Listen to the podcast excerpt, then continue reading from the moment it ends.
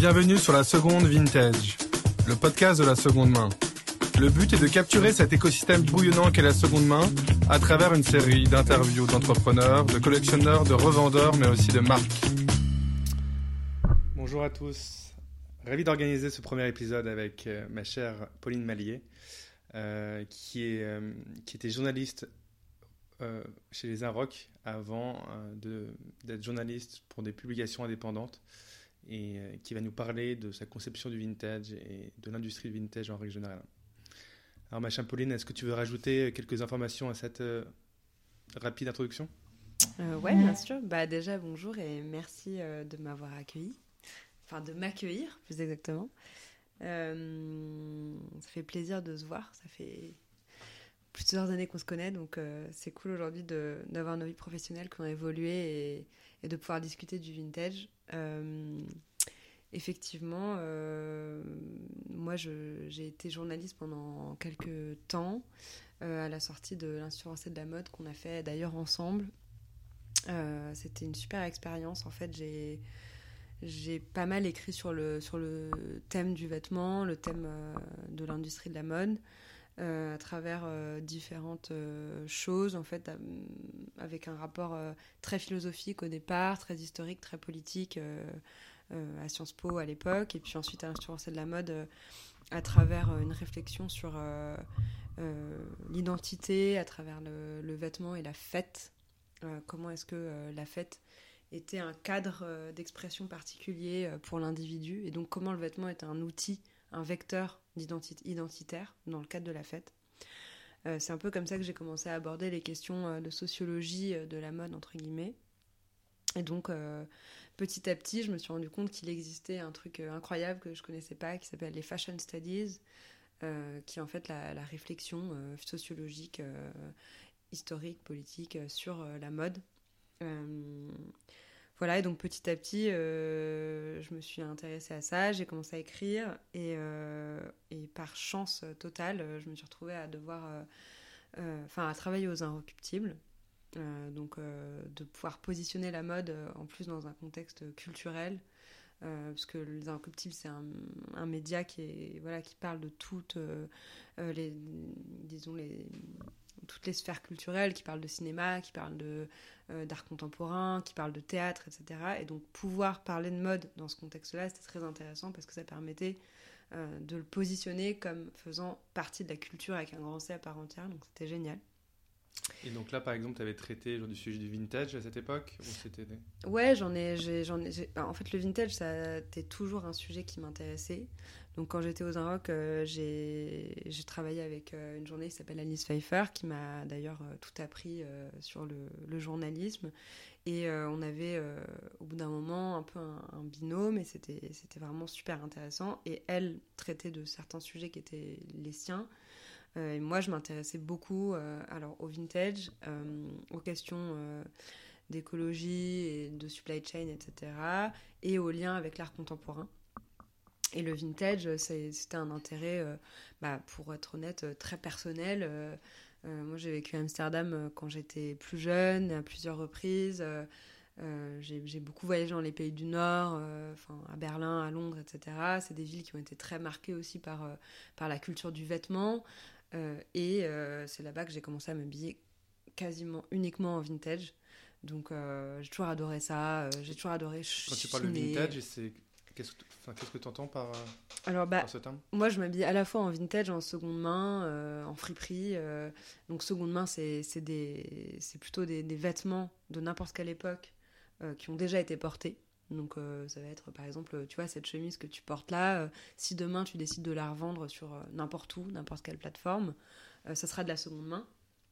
Du vintage pour moi, c'était plus, euh, enfin pour moi et par définition, c'est plus, euh, c'est des vêtements qui datent d'un autre siècle, qui datent d'une autre époque.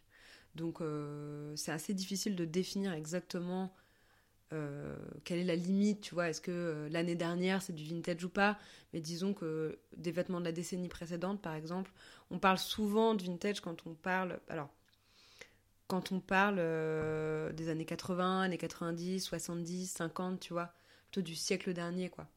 Donc des pièces qui vont être très marquées, avec une esthétique d'un siècle particulier.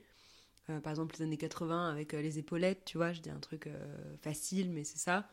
voilà, le vintage, ça va être vraiment des pièces qui sont, sont d'une autre époque. Donc, en fait, s'habiller vintage, c'est quoi? C'est se réapproprier des codes du passé pour te créer ta propre personnalité actuelle. Voilà. Après, les friperies, c'est soit il y a en fait aujourd'hui le mot friperie est rentré un peu dans le langage courant dans le sens c'est là où tu achètes du, de la seconde main. Effectivement c'est de la seconde main. Une fripe longtemps c'était un vêtement qui était abîmé. Donc aujourd'hui on peut plus dire forcément que c'est ça mais ça peut l'être. Alors mais tu vois pour moi une friperie friperie la première définition de la friperie ça va plus être euh, des endroits comme euh, les magasins Emmaüs, les magasins Guérisol pour euh, les Parisiens. Enfin, les Parisiens vont, connaître. tu vois, c'est des magasins où tu as vraiment de tout. et, tu, et pour trouver quelque chose qui t'intéresse, mais c'est des, magasins qui sont pas faits pour des gens comme nous au final, c'est voilà pour des personnes qui ont des difficultés financières et qui, qui vont aller chercher ce type de magasin parce que tu peux te procurer plein d'objets, plein d'objets pour un prix qui est, disons, assez faible. Donc là, ce que tu veux dire, c'est qu'il y a une évolution de l'utilisation du vintage, qu'auparavant c'était peut-être euh, plus utilisé par les, euh, par les, par des gens de conditions euh, qui sont plus défavorisées, que, ça a changé avec le temps ou comment tu vois en fait l'évolution de cette, de cette utilisation dans le temps? Bah, écoute, oui, disons que en fait, la seconde main, pendant longtemps, ça a été, c'était très très peu démocratisé en fait. Euh, enfin, c'était le démocratiser, c'est pas le bon mot, mais disons qu'il y avait la en fait, le passage actuel, la période dans laquelle on est aujourd'hui, c'est une période particulière parce que les sphères supérieures commencent à s'acheter de la, à la fois de la seconde main et du vintage. C'est-à-dire que pendant longtemps, euh, je pense que tu achetais du vintage parce que tu voyais une belle pièce. Euh. Le vintage, c'est pas forcément pas cher. Parce que le vintage, ça peut être euh, une pièce euh, de marque, tu vois, qui coûte cher parce qu'en fait, elle est encore d'extrêmement bonne qualité, etc. La seconde main, il y avait quand même l'idée que c'était une pièce qui avait déjà été utilisée, qui avait déjà été portée, donc qui par définition perdait en valeur financière. Et longtemps, tu vois, la seconde main, c'était euh, c'était euh, bah, voilà, des, classes sociales qui n'avaient pas euh, les moyens de se payer du neuf. Donc ça avait un côté, pour les classes dominantes, entre guillemets, bon là, je fais un peu de l'histoire schématique, mais disons que c'était un peu ça. Acheter de la seconde main, c'était pas valorisé socialement parce que ça voulait dire qu'on n'avait pas les moyens de se payer les choses. Et la période contemporaine n'est plus du tout là-dedans. Pourquoi? Parce que bah, il y a la crise écologique qui passe par là, il y a une crise de société qui est, qui est présente aussi. Euh, on n'a pas forcément, plus forcément aujourd'hui les moyens de se payer de la qualité parce que euh, à partir des années 80, euh, 90, il y a eu l'émergence de la fast fashion, c'est-à-dire la mode de bas, de gamme, tu vois, qui se, par exemple Zara, H&M, etc., qui sont des, des grosses enseignes qui vont surproduire, tu vois, de la mauvaise qualité donc de plus en plus de personnes en fait vont s'acheter ça. Le problème de ça, c'est que ça a eu tendance à un moment donné de l'histoire de la mode, l'industrie de la mode, à faire baisser le niveau de qualité, même des produits, des, étoffes, des toiles, etc. Donc en fait, pendant, en fait, à la fin du XXe siècle, se sont développées des nouvelles fibres, des fibres qui sont non, non animales, ou qui sont non naturelles, des fibres euh, qui viennent euh, comme le polyester par exemple, la viscose, euh, qui sont des fibres en fait qui sont faites à partir de, mélanges chimiques, donc qui coûtent beaucoup moins cher à la production, qui en fait vont permettre de créer des, des, des, toiles qui sont beaucoup moins chères que des toiles de laine, des toiles de coton, des toiles de lin, tu vois, des toiles de cachemire, des toiles de naturelles. Donc en fait, tout ça, ça a entraîné euh, cette, ça a été entraîné par cette mouvance en fait de la fast fashion où on a commencé à créer des, des vêtements qui sont complètement jetables donc qui sont euh, euh, faits donc comme j'ai dit à partir de, de, toiles qui vont pas être de très bonne qualité qui vont du coup pas du tout durer dans le temps qui vont être très froissables par exemple tu vois quand tu achètes aujourd'hui un pantalon en satin chez Zara. franchement, et j'en ai certains, j'en ai aussi moi-même. tu vois, tu es obligé. Que ça dure longtemps. Ouais, tous les matins, tu es obligé de le repasser 15 fois parce que tu vois, c'est pas de la bonne qualité. Donc, c'est. Voilà, donc en fait, tu as eu ce truc-là de la mode jetable, qui c'est vraiment l'apogée, c'est les années 90-2000, tu vois. Et aujourd'hui, on entre dans une crise euh, climatique qui est aussi liée à l'industrie de la mode, puisque l'industrie de la mode, c'est la deuxième industrie la plus polluante, notamment à cause de ces industries de viscose, etc., qui sont très, très, très polluantes. Et donc, les personnes, les acteurs, les consommateurs, ont envie de revenir vers quelque chose de meilleure qualité. Et pour ça, il y a deux options. Enfin, il y avait en tout cas deux options.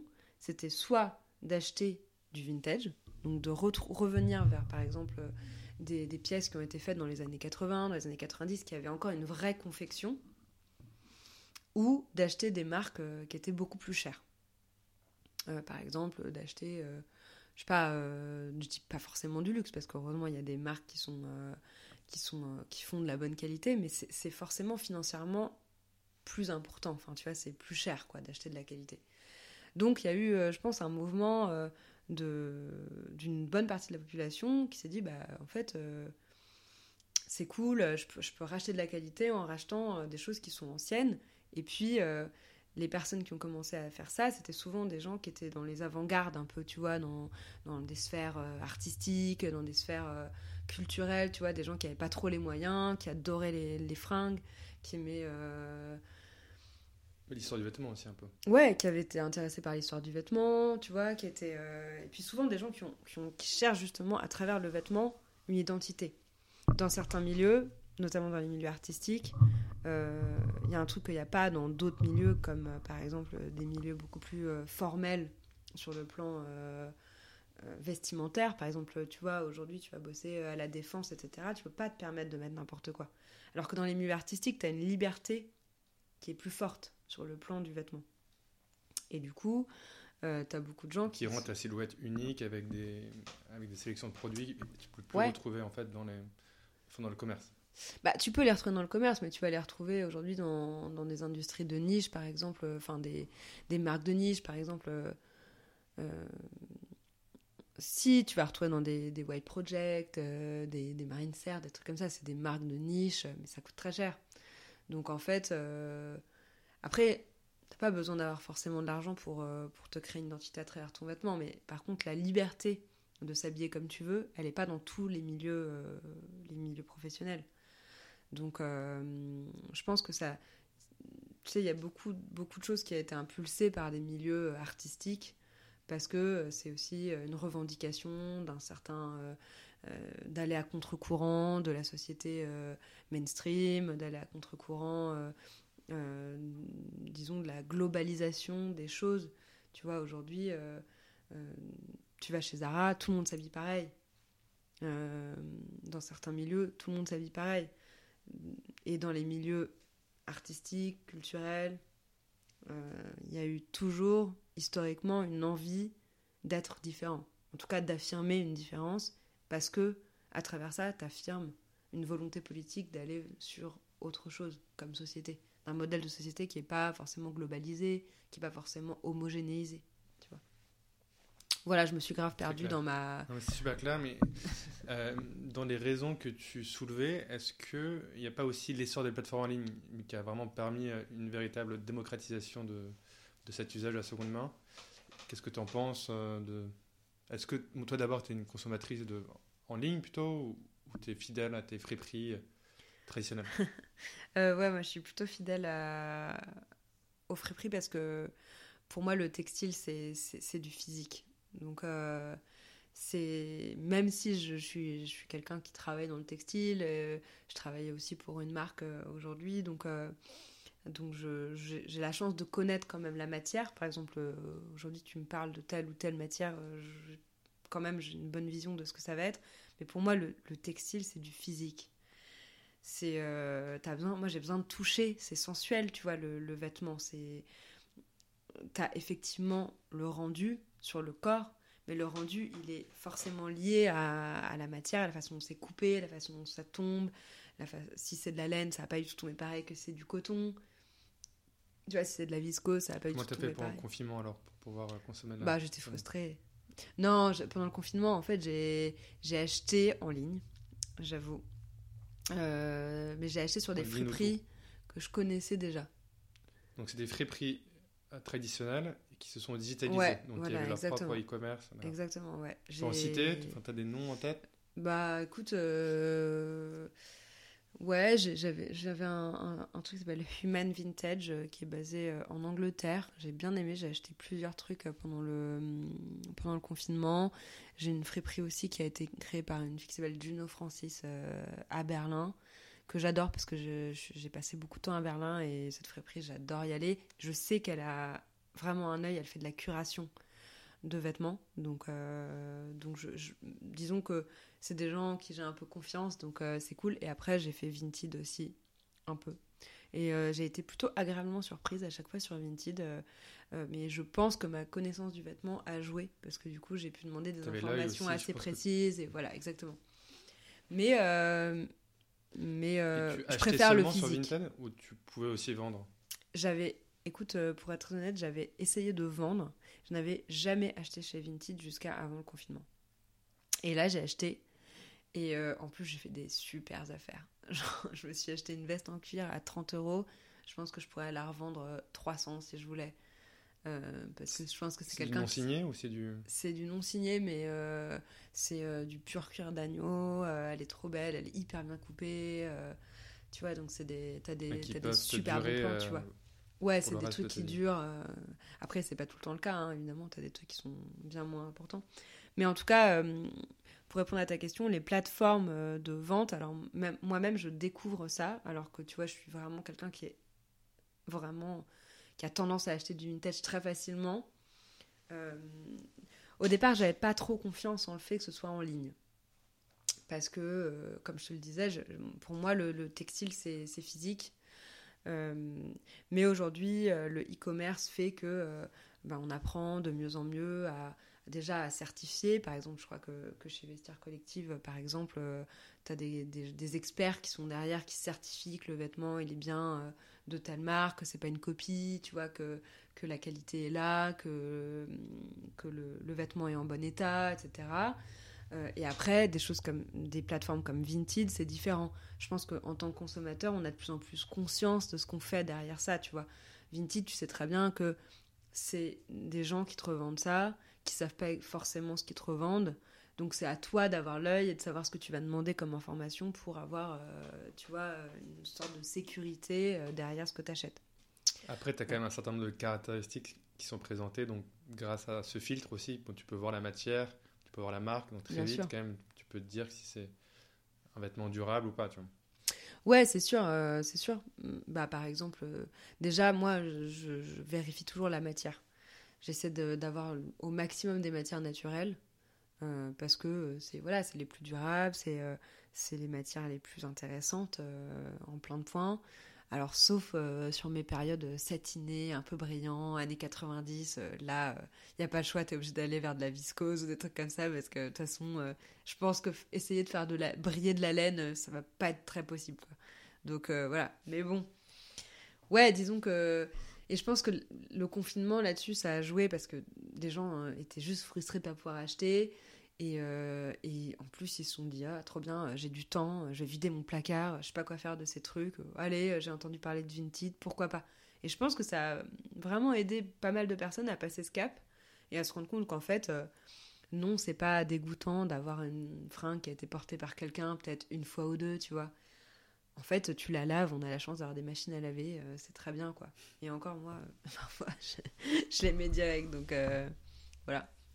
Donc oui, je pense que les plateformes... Toi, t'as pas vidé ton placard, non tu Si, je l'ai vidé. Hmm. Si, si, je l'ai vidé, bien sûr. Je l'ai vidé, mais j'arrive pas à vendre, moi, je sais pas pourquoi, je suis pas... Je sais pas, j'arrive bien plus à acheter qu'à vendre, étrangement.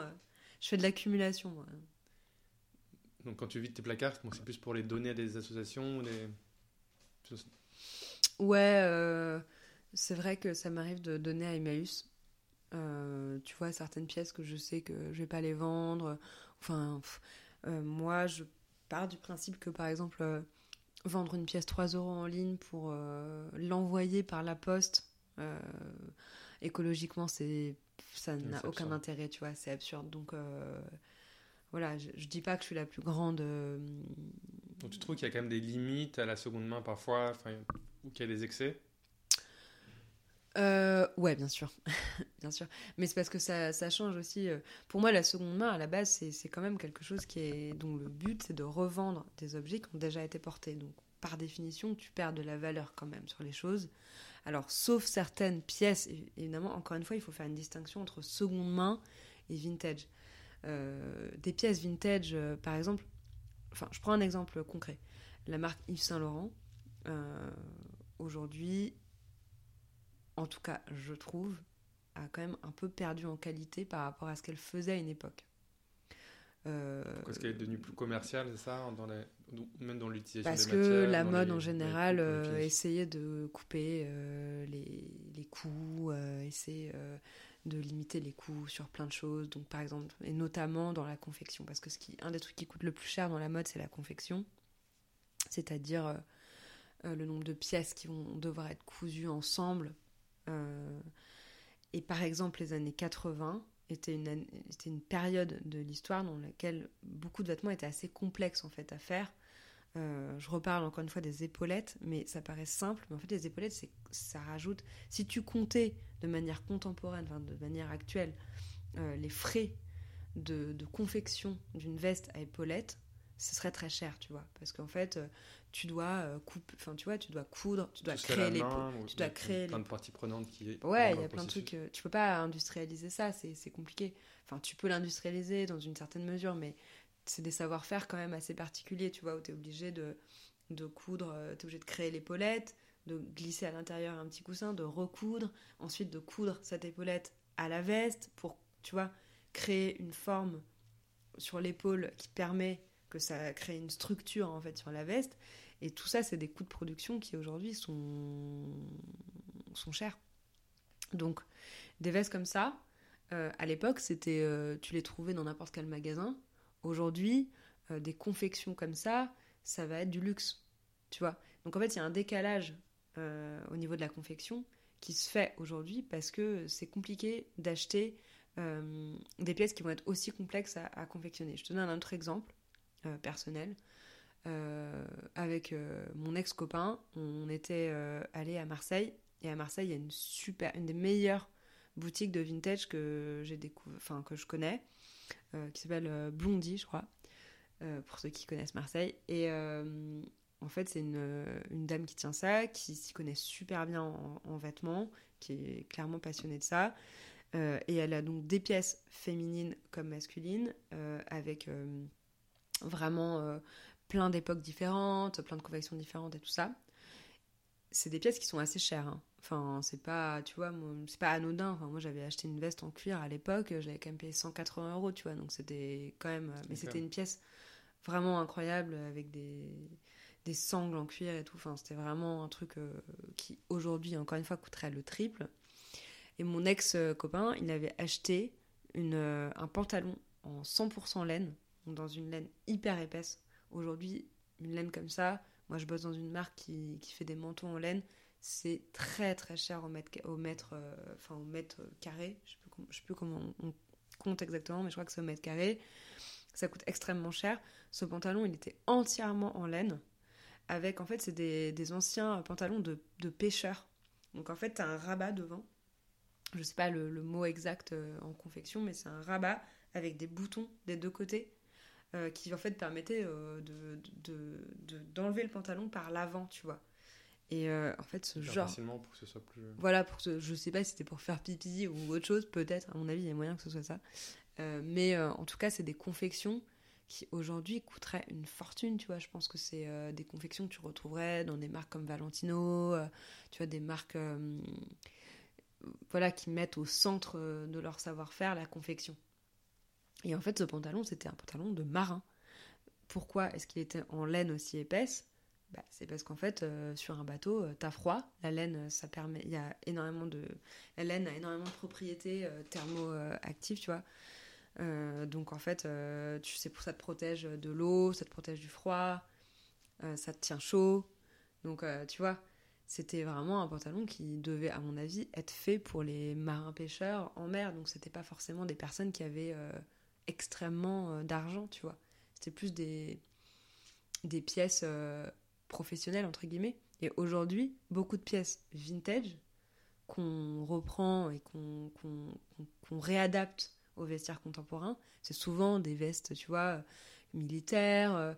par exemple, il y a une, matière qui s'appelle le ripstop japonais, ripstock japonais, qui est aussi une matière euh, qui a été beaucoup utilisée dans le, dans le dans l'armée parce que c'était des matières qui protégeaient énormément hyper euh, solides hyper solides voilà qui étaient euh, qui tissées avec des manières des, des, tissages extrêmement résistants. Donc voilà qui permettaient par exemple je prends un autre exemple encore plus lambda les vestes de travail. Pourquoi est-ce que les vestes de travail euh, euh, sont considérées comme des pièces euh, aujourd'hui, la pièce qu'il faut avoir en tant intemporelle. En fait, à la base, c'était des, quand même des pièces qui étaient faites pour les ouvriers dans les usines, qui étaient confectionnées à partir de, de toiles extrêmement solides et dont le but était de protéger le corps des machines et des dangers des machines. Donc euh, voilà, donc toutes ces pièces en fait vintage, elles se réadaptent au vestiaire contemporain parce que elles ont des savoir-faire euh, en termes euh, textiles et techniques qui sont vraiment qui étaient qui étaient très démocratisés, enfin pas démocratisés, mais qui en tout cas qui étaient très spécifiques à une époque et qui aujourd'hui coûtent très cher à la production. Heureusement, les derniers les derniers mois, les dernières années voilà, je pense que la société a pris de plus en plus conscience de, de l'importance de faire des pièces durables. Et les marques ont pris conscience aussi de ça? Tu sens qu'il y a une évolution aussi dans la, la construction des collections euh? Euh, Je pense que c'est très, euh, très, très binaire. Je pense qu'il y a toute une partie de, de l'industrie de la mode qui, a, qui essaye de le comprendre, qu'une autre partie de la mode en a absolument rien à foutre et qu'une autre partie de la mode aimerait en avoir quelque chose à foutre mais n'a pas les moyens de le faire. Donc c'est même pas binaire, c'est trinaire. Je sais pas si ça se dit. Mais euh, voilà, mais je pense que c'est euh, c'est bien plus complexe que ce qu'on pense. Enfin, bon, le sujet aujourd'hui, c'est pas, on parle pas d'éco-responsabilité, mais c'est. c'est en lien quand même. C'est en lien, c'est en lien évidemment. c'est compliqué parce qu'il y a beaucoup de choses. c'est pas simplement en fait, c'est à la fois, il faut que les marques comprennent l'importance de produire quelque chose de plus euh, éco-responsable, enfin de plus durable, c'est-à-dire euh, des pièces qui sont de bonne qualité, de revenir à de la bonne qualité, de revenir à du tissu qui est de bonne qualité, qui dure, pour que en fait on sorte de cette logique de l'achat euh, compulsif, tu vois, du vêtement. en fait, si t'as une veste qui tient super bien, tu vas pas en racheter 15 fois, tu vois. Pareil pour un pull, pareil pour un, jean, voilà. Euh, mais il faut aussi que le consommateur soit éduqué, et ça c'est compliqué. Euh, parce que tu vois, moi je bosse à la fois dans une marque et j'ai été journaliste et j'ai écrit pour des médias éco-responsables, etc. Mais la pédagogie, elle est très importante. Et je pense que c'est limite quelque chose qui devrait être appris aujourd'hui dans les écoles.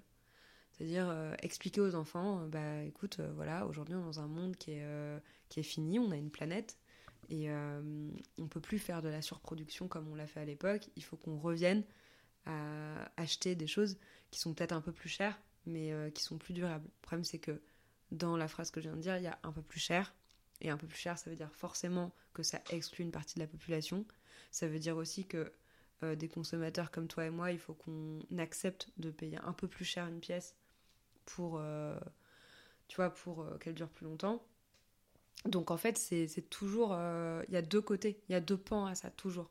C'est que la solution, c'est justement la seconde main, parce que je pense dans l'une des raisons qui sous-tend aussi tout cet engouement autour de la seconde main, tu as aussi cette, cette volonté d'accéder à des prix quand même qui sont beaucoup plus accessibles, un certain nombre de produits et de marques. Donc c'est peut-être grâce à la seconde main, mais ça te permet d'accéder à des produits qui sont plus durables et voilà, comme il y a bouclé bouclé. Bien sûr, mais je suis tout à fait d'accord avec toi, puisque j'essaie de dire depuis le début de, cette interview, c'est aussi ça, c'est que euh, en, achetant du vintage, on peut, du coup, on, alors soit on achète des pièces de, qualité ancienne, soit on achète des pièces qui, ne sont pas produites, puisque par définition c'est de la seconde main, donc elles ont déjà été produites, déjà été portées, donc on rachète pas du neuf.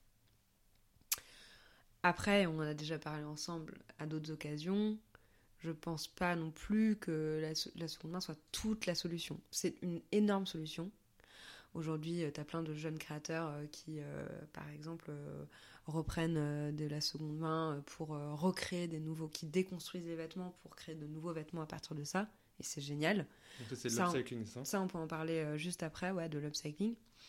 Mais il y a aussi des choses qu'il faut continuer à être dans l'innovation, dans l'innovation, dans l'innovation textile, dans l'innovation industrielle, tu vois en fait, c'est un peu une lubie de se dire qu'on va arriver à un monde 100% en seconde main. En fait, il faut avoir quand même un, équilibre subtil entre neuf et, Bien sûr. seconde main.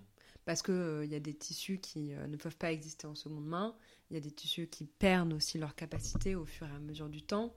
Euh, tu vois, je pense à certains, certains tissus techniques, par exemple, euh, qui vont être euh, nécessaires pour le sport. Euh, tu as des, des, tissus techniques qui. Enfin, tu as vraiment de l'innovation incroyable en textile. Tu sais que hum, le textile, c'est vraiment. c'est beaucoup plus large que simplement le, le, le, vestimentaire. Tu as, évidemment la décoration, tu as plein de choses. Tu as, des trucs qui sont euh, utilisés pour euh, des métiers très particuliers, tu vois, par exemple pour les pompiers, pour euh, plein de choses. Tu as même, tu vois, la dentelle qui a été donc historiquement produite à Calais dans le nord mmh, de, de, la France. ils ont réussi à développer des techniques avec la dentelle 3D pour recréer des prothèses mammaires. Non, putain. Si, c'était... en fait, c'est incroyable. les prothèses mammaires, en fait, pendant longtemps, ils n'arrivaient pas à les faire prendre au corps de, des femmes. Et en fait, grâce à une, donc une technique, technologie qui date, en plus, la, la dentelle, ça date euh, du, 20, du 20e siècle, je pense même première moitié du 20e siècle, si je me trompe pas. Peut-être que je me trompe, mais je pense pas. J'aurais dit aussi, euh, euh, Je pense mi-20e siècle, tu vois, c'était des vieux, vieux métiers à tisser et tout. ils ont réussi à développer des métiers à tisser en 3D qui aujourd'hui permettent en fait tu vois, la peau de se régénérer à travers ça. Donc c'est incroyable. Donc en fait, le, le, textile, en tout cas avec un grand T, tu vois, c'est pas que le c'est pas que euh, le vêtement. Même si, bon là je m'éloigne un peu, mais dans le vêtement, il faut évidemment faire du neuf aussi, tu vois. Tu as, besoin d'avoir des, nouveaux, des nouvelles fibres. Mais si on pouvait ne faire que des fibres naturelles, comme par exemple le lin, qui est très peu demandeur en eau, qui a pas besoin de pesticides pour grandir, qui est euh, une matière, euh, tu vois, qui peut être produite en Europe, hyper proche. Euh, tu vois, des, voilà, c'est en fait, c'est toujours, le textile, c'est toujours trouver des, des, compromis, tu vois. Donc voilà. donc pour moi, on peut pas aller vers un toute seconde main, mais ça serait génial ça pouvait être moitié seconde main et que le reste, ce soit que de la production textile de qualité et que Inch'Allah, euh, le, je sais pas, euh, la fast fashion disparaisse, la viscose. Euh. je vous conseille d'ailleurs un, super reportage sur Arte qui parle de la viscose et, des, usines en de viscose en Inde et, franchement ça fait pas rêver. Donc, donc voilà, si on pouvait aller sur une production textile éthique, entre guillemets, avec un grand, un grand E, c'est-à-dire qui respecte à la fois les conditions de travail des gens, qui n'utilisent pas de teinture euh, polluante, qui euh, n'utilisent pas de produits chimiques à outrance, que tu vois les gens soient protégés de tous ces effets néfastes de l'industrie textile et qu'on réussisse vraiment à mettre l'argent dans l'innovation, à créer. Aujourd'hui, on peut créer des choses incroyables avec l'innovation dans le textile, par exemple le jean, qui est un des trucs les plus polluants euh, aujourd'hui, pendant longtemps, ce qui était très polluant avec le jean, c'était le fait de, tu vois, de délaver le jean. En fait, on le délavait avec des produits chimiques très très forts, qu'ensuite on laissait partir évidemment dans, la, dans les rivières, dans tout ce que tu veux. Et aujourd'hui, grâce à l'innovation, ça coûte cher, mais grâce à l'innovation, on fait ça avec des lasers. Ah et donc on pollue plus du tout. donc en fait, l'innovation, pour moi, c'est la clé. Donc, euh, donc peut-être que c'est idéaliste que ce que je vais dire, mais effectivement, je pense que oui, il faudrait trouver un juste milieu entre la seconde main et l'innovation l'innovation textile. En tout cas, faire du nouveau textile, mais du bon textile. J'espère aussi, Pauline. En tout cas, euh, c'est le chemin qu'on prend euh, depuis, euh, depuis quelques années. Et, et je pense que tu as vraiment bien expliqué bah, tout ce changement de paradigme qui a eu lieu là depuis, depuis quelques années. Et, c'était génial d'avoir ton témoignage sur cette question. Merci beaucoup, Pauline. Bah, merci à toi. Hein.